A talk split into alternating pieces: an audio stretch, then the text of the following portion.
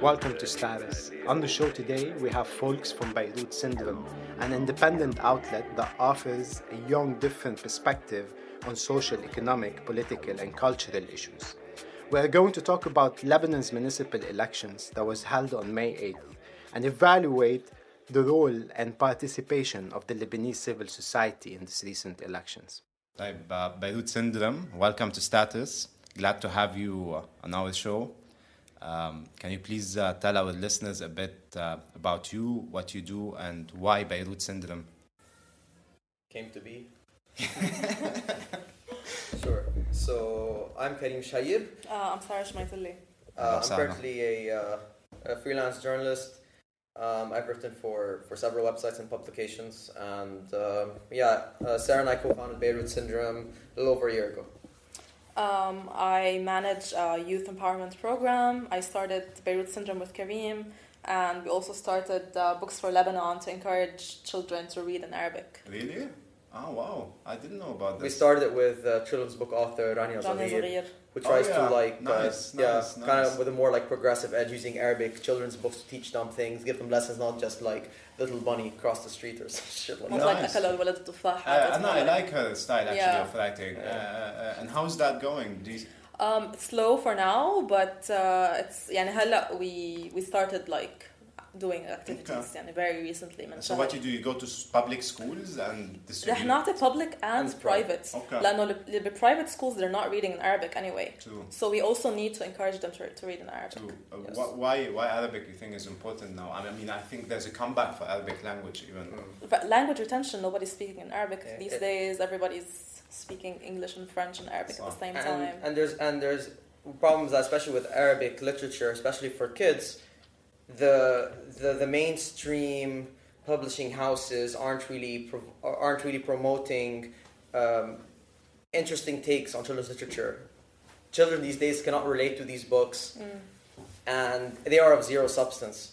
And I think so. There can be a much more, I think, modern take on on, on these books. So, and, and and I think when we spoke with Rania about this, when we interviewed her on Beirut Syndrome uh, last winter, uh, we, we had lots of conversations about these. We could relate to them, and so we thought about starting this initiative with her, and it's been good so far. But it's just a bit slow. But Yeah. we're gonna we're gonna kick, we're gonna kick things off. Uh, I Okay. think later into the summer. Yeah. Okay, so you got promoted كمان على Beirut Syndrome. oh probably yeah I write about it. طيب حلو حلو حلو. Cool. Um, طيب, um, the reason we sit with you today to have your take on the recent municipal elections, knowing that uh, Beirut Syndrome had a slightly different opinion regarding uh, the, the participants of the elections, whether the, the new opposition or the, the system itself. Uh, and so let's start uh, by addressing the elections itself. Uh, how did you guys see the recent municipal elections and the ongoing elections that is happening in the south today? You wanna go first? Yeah, I mean, the thing about the municipal elections that that's something that we've been anticipating for quite a while, especially in Beirut, because of the protests. Because during the protests from last summer's garbage crisis, a lot of what people demanded was to return waste waste management and collection, other public services to the municipalities, because people saw it as a more democratic, uh, democratic um, relationship where they can have a say and criticize um, and uh, and and they believe that you know Sukleen being privatized was sort of a top-down way of stealing people's uh, civil rights in Lebanon. Uh, so everybody started to wonder, you know, what's going to happen to the municipality elections? Will somebody try and tap into that audience and take advantage of its relatively low voter turnout? So and that's especially after the uh, parliamentary elections have been uh, extended twice so people have not had any say in democracy or in um, anything that has to do with direct uh, say in the government or in the system since 2009 right To last election. that's was like 2009, yeah. So it was the first democratic uh, thing for us. Uh, so everybody was excited, Okay. especially that we saw um, new people uh, like Beirut Madinati and Muwatinun Muwatinat uh, trying to get uh, uh, seats in the municipalities. Okay.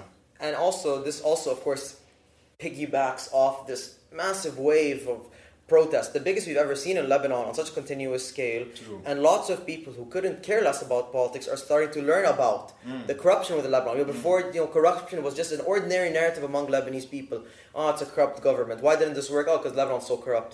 But people began to investigate further, understand who is corrupt and what's going on. Mm. And so we, this was the development of Lebanon's political culture, which means that we were we would be able to see a much more active uh, bunch of Lebanese citizens. And of course, we saw that with the Beirut Madinati campaign and Muatin and Muatinat, but of course it did not reach the potential that it could have.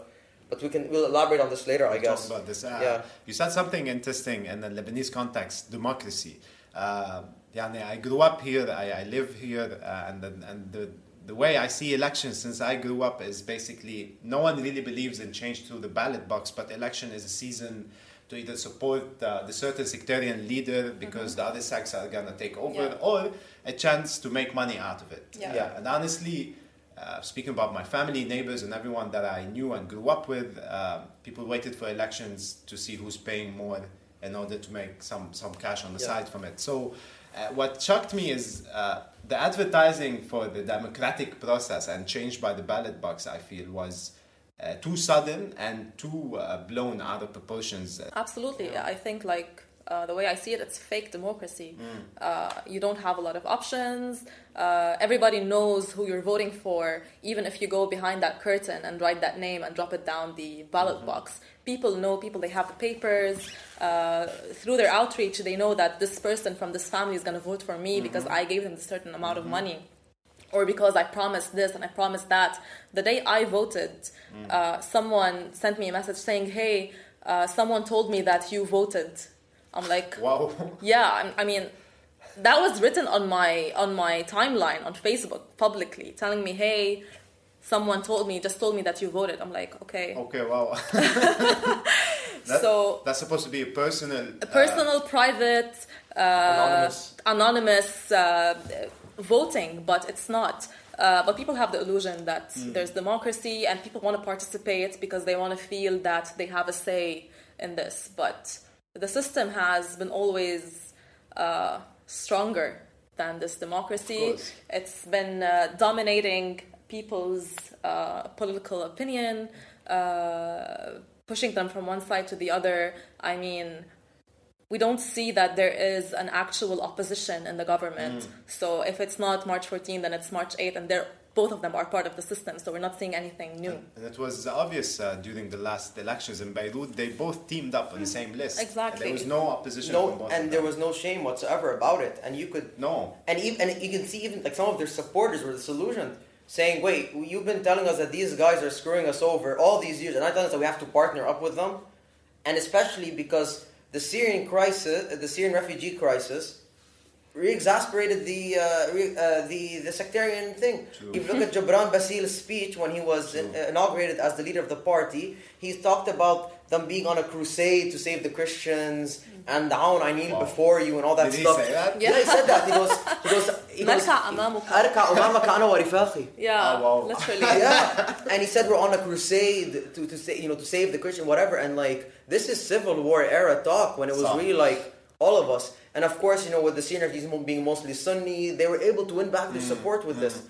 And, And even the Aounis, like a few months ago, when they were protesting in downtown saying, uh, المستقبل, like Rafik al-Hariri are the new Daesh. in Daesh, Lebanon. eh, حزب المستقبل حزب الداعش. True, I saw that And actually. now, that was yeah, so weird. And they were basically saying that like Tamam Salam and Mustaqbal and all these people are trying to edge out the power of Christians in the government, make it Sunni dominated, and they're Okay. like, so and they now, milk and, the sectarian. eh, product. and now, and now they ran, a, they, and just a few months later, they ran, a, they ran an electoral slate together for the capital of a I country. know. Insane. What was shocking is that uh, I, I, I met few people who vote Hariri all the time, and, uh, and it's older voters, uh, the old voters, uh, and, and their, their thing was, I asked why you voted Hariri, and they said, because we don't want the Shia to win, and I said, but they are actually on the same list, and it was Haik Amal votes in Bashura that made him actually kind of win. Exactly. And they were, these, the older voters were shocked because they said, they didn't tell us Yeah. this. They told us we have to bring Hariri before the, before the Shia take over Beirut. And so even on between each others, they used that while they were together on the same Yeah, list as means absolutely. of recruiting people.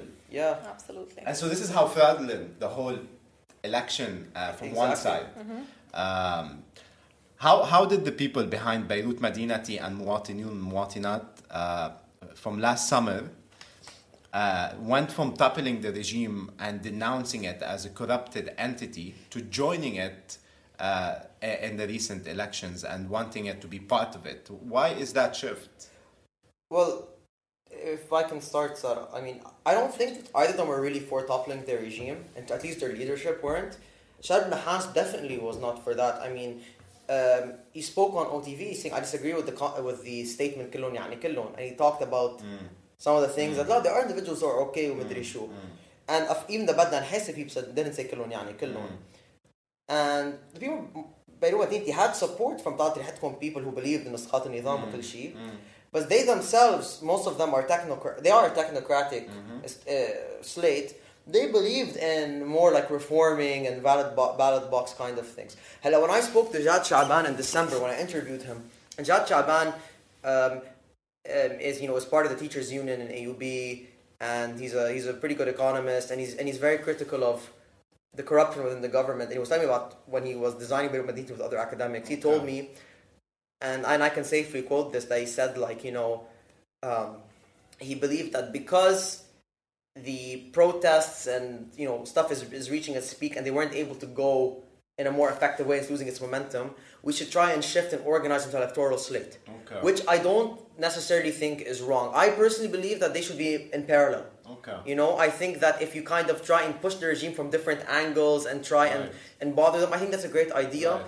Um, it's hard to put all your eggs in one basket, especially in Lebanon, mm-hmm. because you're not trying to topple one party. You're, you're toppling a series of feudal powers mm-hmm. and their buddies, and they act like they're not mm-hmm. buddies. You know, it's kind of like Gotham City, but even worse. You know, you don't only have the Joker, you have the Riddler, and you have all these other crazy fuckers. You know, sorry. That's And- fine. We can say and- fuckers. It's fine. yeah and um, so on that and on that on that front it made sense but then when the couple of months later when it came out it looked like we're saying we are now progressing from the protests to change via, via the ballot box. As if like this is a more refined acceptable form of change. But you know, sorry, what was remarkable is that um, it's the same kind of people who, uh, when when protests got a bit violent and confrontational with the police, uh, it was the same kind of people who denounced uh, this this violence of the protests, which is it's revolutionary violence, uh, if you want to name it. Yeah. Um, and it's the same ones who shied away from the, the, the, the, the collective chant was the people want to topple the regime and suddenly a tiny group start saying we want to reform the regime and that Yeah. kind of Yeah. contradicted in the protest a lot of people were thinking but we know that everyone is corrupt how we want to reform it Yeah. and, and there was Absolutely. there was a massive spark between lebanese coming out from different sectarian Right. bubbles and not just the civil society mm-hmm. Mm-hmm.